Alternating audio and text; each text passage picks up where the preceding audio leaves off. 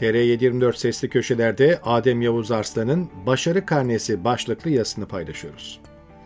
Seçim süreci ve kabine heyecanı bitti.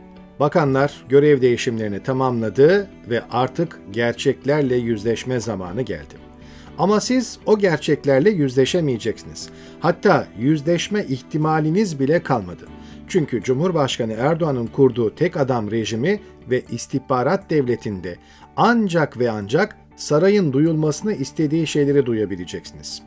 Bir başka ifadeyle Erdoğan ve Propaganda Bakanı Fahrettin Altun'un kurduğu paralel evrende oyalanacaksınız. Abarttığımı mı düşünüyorsunuz? Buyurun hemen sağlamasını yapalım.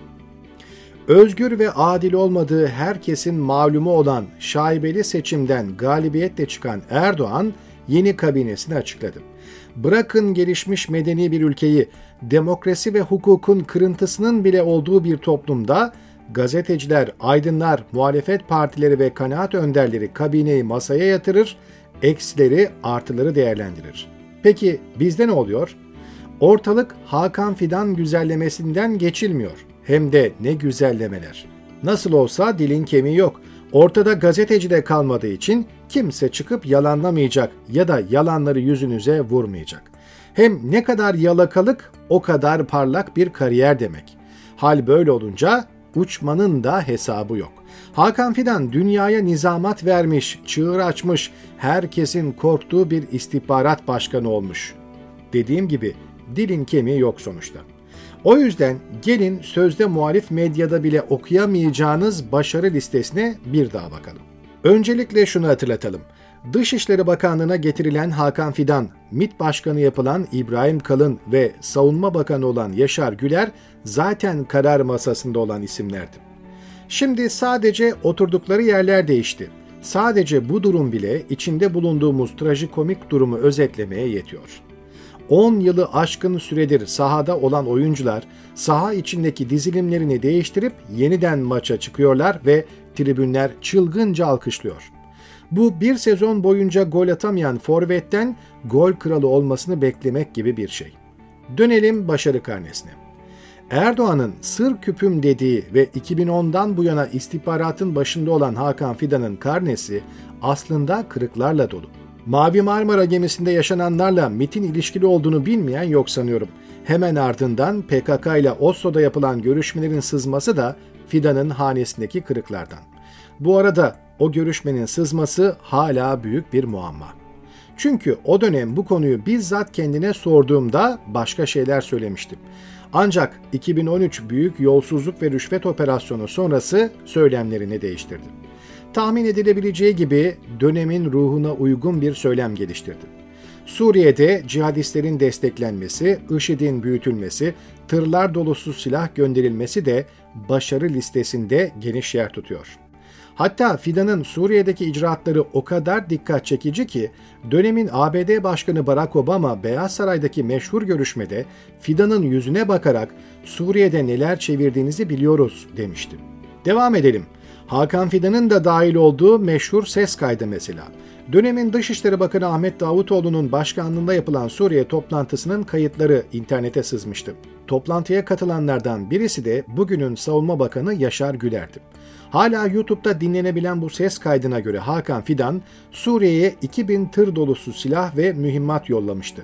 Dahası Fidan'ın ve tabii ki AKP'nin iş yapma tarzını gösteren karşıya 3 adam gönderir, bu tarafa 5 füze attırıp savaş gerekçesi çıkarırım sözleri hafızalarda.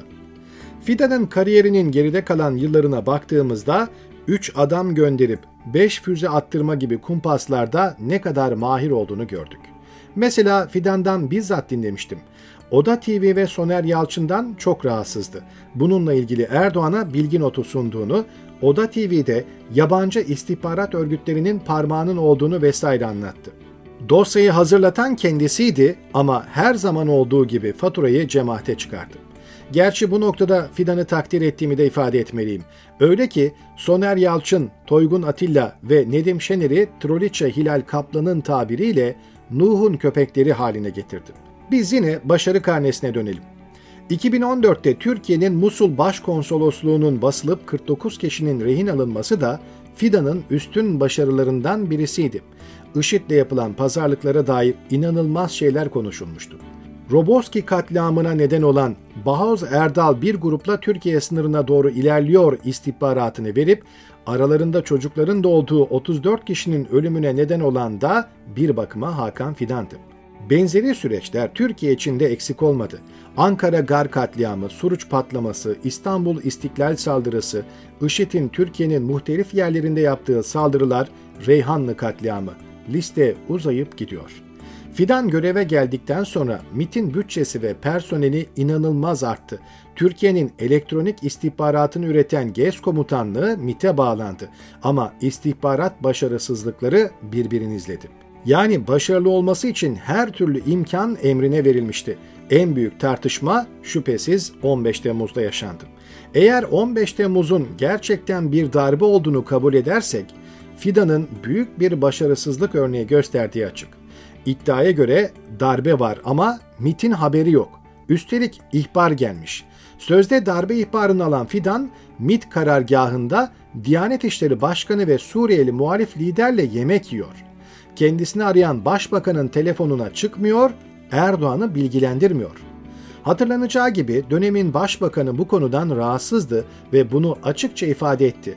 Hatta Binali Yıldırım bu konuyu Erdoğan'a aktarınca işine bak Binali bir daha 15 Temmuz'u karıştırma fırçasını yemişti.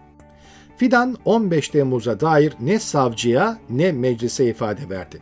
Aksine dönemin Genelkurmay Başkanı Hulusi Akar'la birlikte terfi etti, ödüllendirildi.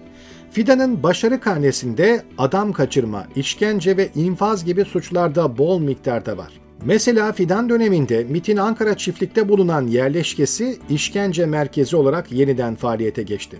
Yurt içinden yurt dışından onlarca kişi, büyük bölümü cemaat mensubu öğretmen burada işkence gördü. MIT'in kaçırdığı Yusuf Bilge Tunç ve Sunay Elmas hala kayıp mesela. Fidan döneminde MIT'in üst düzey iki ismi PKK'nın eline geçti. Bu iki MIT yöneticisi uzun süre kurtarılmadı.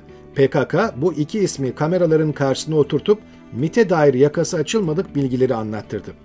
5 yıldan fazladır PKK'nın elindeki rehin siviller MIT'in öncülük ettiği Gare operasyonunda hayatını kaybetti. Fidan'ın başarı listesini daha da uzatmak mümkün. Sonuçta görmek isteyenler iddia edileni değil, gerçekleri görebiliyor. Peki benzeri onlarca maddeyi daha sıralayabileceğim başarısızlık ve skandallar ortadayken nereden çıkıyor bu vıcık vıcık haberler? MIT medyada her zaman etkiliydi ama Fidan döneminde başka bir aşamaya geçti. Öyle ki Nuh Yılmaz'ın göreve getirilmesinden sonra Hakan Fidan Türk medyasının neredeyse hepsinin birden genel yayın yönetmeni gibi oldu haberlerden köşe yazılarına, dizilerden sinema filmlerine, dolayısıyla günlerdir maruz kaldığımız Hakan Fidan güzellemeleri aslında bir nevi amir-memur ilişkisinin yansıması. MIT'le doğrudan ya da dolaylı ilişkiye girmeyenlerin bir kısmı korkudan, bir kısmı da kariyer beklentisinden yukarıda kısaca özetlediğim ve çok daha geliştirebileceğim başarı karnesini görmezden geldi. Sonuca gelirsek, Hakan Fidan, Erdoğan rejiminin çok önemli bir aktörüydü. Yeni pozisyonu onu daha da güçlendirdi. Artık Erdoğan sonrası dönemin en güçlü adayı denebilir. MİT Başkanı İbrahim Kalın'la birlikte aktif rol alacaklar. Kalın da Fidan gibi sınırsız övgüye muhatap olan isimlerden. Oysa ki Kalın da 2006'dan bu yana sahada aktif olarak çalışıyor ve yukarıda özetlediğim başarı karnesinin paydaşlarından. Suriye ve Arap Baharı sürecinde bizzat özel temsilci gibiydi. Her iki başlıkta da gelinen durum ortada. Yani fidan ve kalın üzerinden estirilen rüzgar tipik bir Orta Doğu işgüzarlığı. İstisnai birkaç olay hariç ekseriyetle skandallarla dolu bir tablo var. İktidar medyası ve propaganda aygıtları bu isimlerin sadece oturdukları yerleri değiştirerek mucizeler yaratacağını iddia ediyor. Peki tekmili birden tüm Türk medyası kalın ve fidana övgüler dizerken ben neden kırıklarla dolu bir karneyi önünüze getirdim? Neden herkesin önlerinde eğildiği muktedirlerin yüzünü ayna tutuyorum? Cevap basit. Gazetecilik bunu gerektiriyor da ondan.